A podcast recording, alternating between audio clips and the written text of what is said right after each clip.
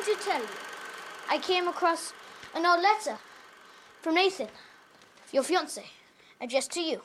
What the hell are you talking about? Uh, I'll just read it. Dear Elsa, this is hard for me to say, but I don't want to marry you anymore. I found a new woman, and we laugh a lot and do the tongue kiss. It's like my favorite poet Rilke says we need, in love, to practice only this letting each other go. So goodbye, and sorry about letting you go. From Nathan, your ex fiance. P.S. I'm not really in the resistance. I was lying. and unemployed and quite fat now. 8월 1일 시가 있는 월요일 FM 영화 음악 시작하겠습니다. 저는 김세윤이고요. 오늘 영화의 시작은 영화 조조 레빗 한 장면으로 시작을 했고요. 이어서 지금 끝난 노래는 Everybody's Gotta Live, 러브의 노래였습니다. 조조 레빗 사운드 트랙에 실려 있는 곡이에요. 음, 영화에서 조조가 다락방에 숨어 있는 엘사에게 편지를 읽어주는 장면이었습니다. 엘사한테서 남자친구 이야기를 듣죠. 네이선이라고 하는 남자친구 이야기를 듣고 나서 글쎄요, 질투가 생긴 걸까요? 우리의 조조가 가짜 편지를 써요. 네이선한테서 온 작별의 편지. 그러면서 엘사한테 읽어주죠. 예. 나 이제 다른 여자가 생겼어. 이제 너랑은 끝낼 거야. 라고 편지를 쓰면서 라이너 마리아 릴케의 시를 인용을 해요. 그 전에 엘사가 네이선 이야기를 할 때 그 사람이 제일 좋아하는 시인이 릴케라는 얘기를 했었거든요. 그래서 자기 딴에는 네이선이 쓴 편지인 것처럼 아마 꾸미려고 했던 거겠죠. 그런데 그 수많은 시 중에 바로 이 구절을 인용을 하고 있죠. 사랑하는 이들이 연습할 것은 하나뿐. 서로를 놓아주는 것이다. 서로를 붙잡는 것은 쉬운 일이라 굳이 배울 필요가 없으니 라고 하는 19절을 인용해 가면서 열심히 자신이 쓴 가짜 편지를 읽어주는 장면이었습니다. 어, 이 편지 듣고요. 엘사가 아무 말 없이 다락방 문을 닫고 들어가 버리죠. 조조가 어 이거 아닌가? 뭔가 잘못되고 있는데? 라는 생각에 다시 또 편지를 써와서 엘사의 마음을 또 풀어주려고 애쓰는 장면이 그 뒤에 이어지죠. 아주 귀여운 순간들이었습니다. 음, 조조 레빗이라는 영화를 보고 나면 라이너 마리아 릴케라는 시인에 대한 궁금증이 생기고 그 전에 릴케 시를 조금 알고 있던 사람조차 이 조조 레빗을 보고 나면 그 시집 다시 보고 싶다. 한 권 사서 집에 돌아가고 싶다. 그런 생각을 하게 만들죠. 릴케 시가 계속 인용이 되고요. 영화 다 끝나고 맨 끝에 엔드 크레딧 나오기 직전에 검은 화면 위에 릴케의 시 구절로 또 영화를 마무리합니다. 그때 나오는 시는 이런 구절이죠. 아름다움도 두려움도 모두 그냥 일어나게 놔두어라. 그냥 나아가라. 어떤 감정도 끝이 아니다. 라는 시 구절이었어요. 오늘 오프닝의 그 편지에서 인용된 시는 벗을 위한 레퀴엠이라는 시였습니다. 라이너 마리아 릴케의 시로 시작해본 시가 있는 월요일 또 달력이 한 장 넘어가서 어느새 8월의 첫째 날 FM 영화 음악 시작하겠습니다. 문자 번호 샵 8000번이고요. 짧게 보내시면 50원, 길게 보내시면 100원의 추가 정보 이용료가 붙습니다. 스마트 라디오 미니와 미니 어플은 무료이고요. MBC 홈페이지 라디오에 FM 영화 음악 페이지로 오셔서 사연과 신청곡 게시판에 글을 쓰시거나 아니면 카카오톡 채널 FM 영화 음악으로 사연과 신청곡 남겨주시면 됩니다. 핑크 플로이드의 Shine on Crazy Diamond 파트 1에서 5까지의 트랙이었습니다. 영화 크레이지의 이 음악 쓰였죠. 2005년 작품이요. 어, 마음 같아서는 집에 있는 LP를 들고 와서 들려드리고 싶었는데 어, 제가 방송하는 스튜디오에는 LP 플레이어가 없어서 어, LP 음질은 아니었습니다. 박혜경 씨가 갑자기 궁금해져서 세훈 작가님께 여쭤봅니다. 가장 애정하는 뮤지션은 누구인지, 제일 첫 손에 꼽는 팝은 무엇인지라고 글을 남기셨어요. 사실 가장 애정하는 뮤지션을 한 명, 뭐 한 팀을 고르는 건 사실 불가능합니다. 이제 너무 너무 많아서. 그래도 이런 질문을 받았을 때 한동안은 지체하지 않고 이 팀을 이야기하던 때가 그래도 꽤 있었어요. 20대 때까지는 어, 누가 물어보면 망설임 없이 그냥 이 팀을 이야기했어요. 핑크 플로이드. 음, 제가 가장 많이 사모은 앨범이기도 하고요. LP 뭐 거의 다 사모다시피 했어요. 지금도 갖고 있고요. 아, 그래서 음, 뭐 오랜만에 핑크 플로이드 음악 들어야겠다. 네. 지금 이 똑같은 질문을 던지면 핑크 플로이드라고 대답은 못 하겠어요. 너무 많아요 이제는. 제가 어릴 때는 핑크 플로이드 정도만 알았는데 이제 그 뒤에 제가 좋아하게 된 뮤지션이 훨씬 많아서 이제는 고를 수 없지만 예전에 한때는 네, 이 밴드라고 막힘없이 대답을 했었습니다. 음, 그 수많은 앨범 중에 어, 보통 뭐 평론가들이나 이런 분들은 Dark Side of the Moon하고 The Wall을 최고로 많이 얘기하잖아요. 저도 물론 사랑하는 앨범들인데 개인적으로 조금 더 제가 애정을 갖고 있는 앨범은 Wish You Were Here 앨범 하고요. 어, 그리고 Animals 앨범이에요. 예. Animals의 음악을 쓴 영화를 제가 아직 못 찾아서 못 들려드리고 있는데 Animals 앨범에 The Dog 같은 음악 한번 틀어보고 싶다라는 마음은 있습니다. 제가 정말 좋아하는 앨범이라 그리고 저는 데이비 길모어가 그래서 저에게는 최고의 기타리스트입니다. 언제나 그분의 기타 소리가 늘 제 마음을 움직입니다. 어, 제가 음, 저희 강아지하고 이별했다는 말씀 지난번에 드렸잖아요. 그래서 이제 반려동물 장례식장 가서 마지막으로 떠나와 보내러 갈때 그 장례식장이 좀 멀었어요 제 집에서. 그래서 뭐 경황이 없는 와중에 CD 세 장을 얼른 챙겨서 내려왔어요.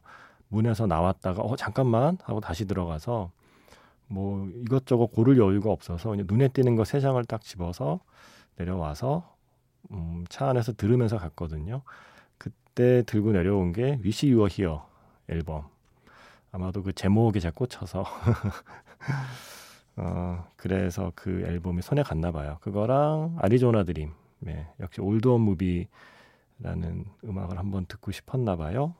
그리고 또 하나가 뭐였더라? 어, 아, 네. 캐멀.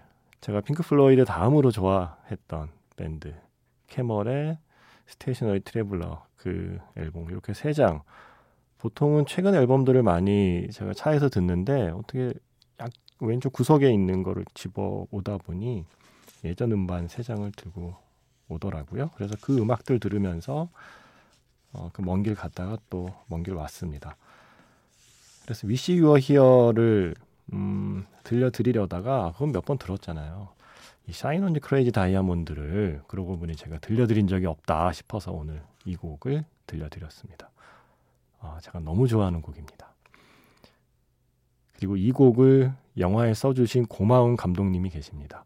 장 마크 발레 감독. 갑자기 세상을 떠나서 그때 이은선 기자도 저도 되게 황망했던 그래서 방송에서도 한참 얘기했던 바로 그 감독이죠. 장 마크 발레 감독.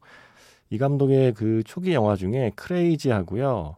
Café de Flore라는 영화를 보시면 핑크 플로이드 음악을 많이 쓰고 있어요. 이분도 좋아하셨나 봐요. 뭔가 좀 통하는 게 있어요, 저랑.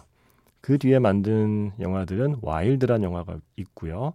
또 Dallas Buyers Club이 있고요. Demolition이란 영화가 있고 어, 뭔가 이 상실의 시대를 살아가는 사람들을 위한 영화를 만드는 감독이다라고 표현할 수 있을 거고 어떤 살면서 상실을 경험하고 나면 어떤 상실감을 느끼고 나면 이 감독의 영화가 또 생각나기도 해요. 그래서 이래저래 지금 저에게는 이 장마크 발레 감독의 영화들이 또 다시 마음에 들어옵니다.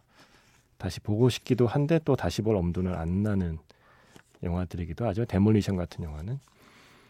음, 뭐 하지만 오늘 오프닝에서 어, 우리의 조조가 라이너 마리아 릴케 시를 인용했잖아요. 사랑하는 이들이 연습할 것은 하나뿐 서로를 놓아주는 것이다. 서로를 붙잡는 것은 쉬운 일이라 굳이 배울 필요가 없으니 라는 시 구절을 다시 한번 마음에 새기면서 잘 놓아주고 그리고 잘 보내주려고 합니다. 예. 어, 장마크 발레 감독 영화에서 음악 좀 들어야겠습니다. 요즘 이 노래 신청이 좀 뜸하시네요. Half Moon Run의 Warmest Regards 영화 Demolition에서 듣겠습니다. 장마크 발레 감독의 영화 Demolition Demolition Man 아닙니다. 헷갈리시면 안 됩니다. 웨슬리 스나이프스 안 나옵니다.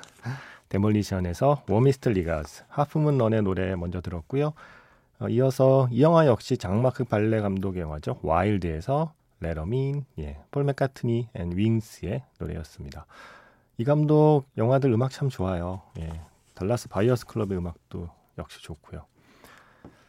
어, 이경현 씨가 음, 요새 MBC 유튜브 5분 순삭 채널에서 올려주는 안녕 프란체스카를 종종 보는데요.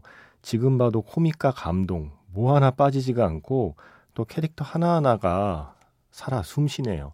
그 중에서도 동유럽제 도끼를 들고 비둘기를 사냥하는 심혜진 씨와 건방진 금자 씨 안성댁이 저의 최애입니다. FM 영화음악을 통해 알게 된 음악들도 많이 나와서 내적 반가움을 느끼다가 그 중에 한 곡 신청해 봅니다. Love Song for a Vampire. 애니 레록스의 노래를 신청해 주셨습니다.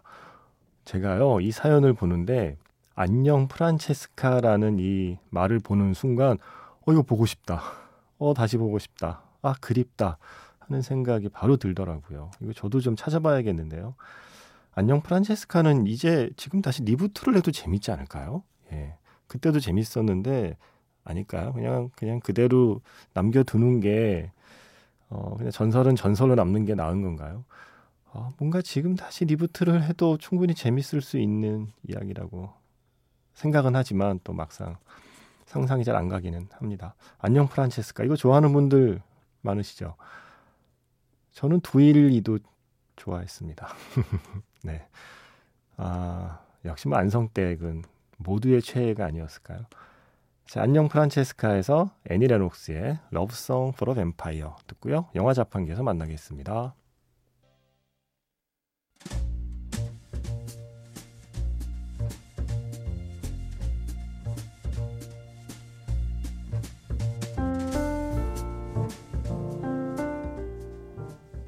다시 꺼내보는 그 장면, 영화 자판기.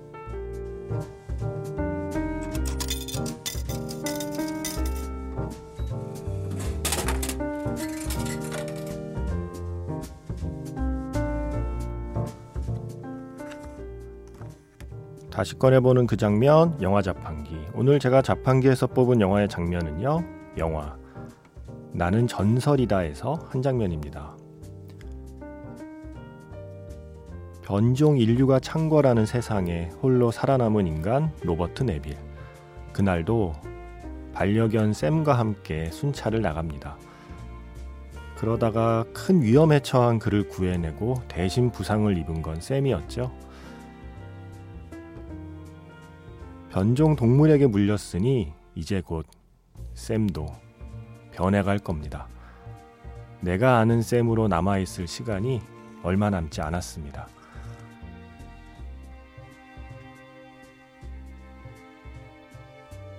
신음하는 녀석을 붙잡고 둘이 함께 듣던 노래를 불러주기 시작합니다.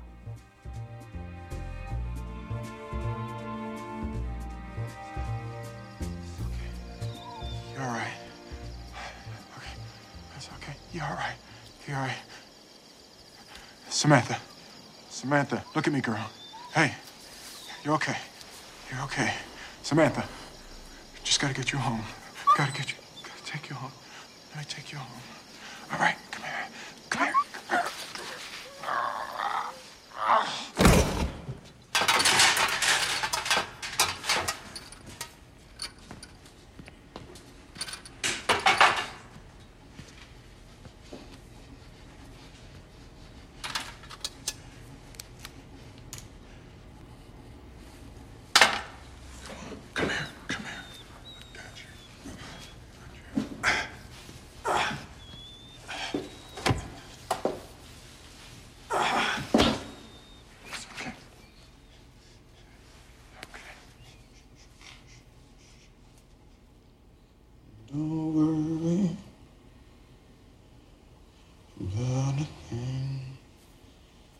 Every little thing is gonna be alright. Mm-hmm.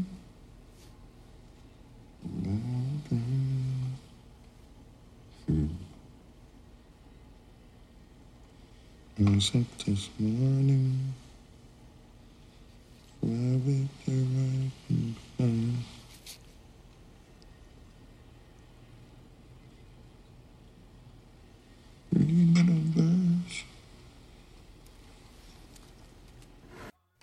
다시 꺼내보는 그 장면, 영화 자판기. 오늘은 나는 전설이다. 예, 한 장면이었습니다.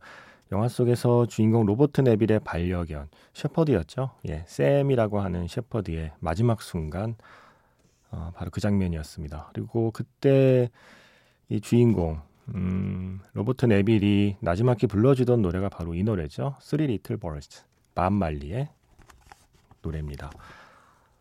어, 이게 좀비라고 해야겠죠. 어, 정확히 좀비라고 표현은 안 되지만 뭐 변종 인류인데 음, 그냥 우리가 알고 있는 좀비의 모습과 많이 닮아 있습니다. 그리고 좀비 견도 등장하고요. 바로 그 좀비 견에게 물린 거예요.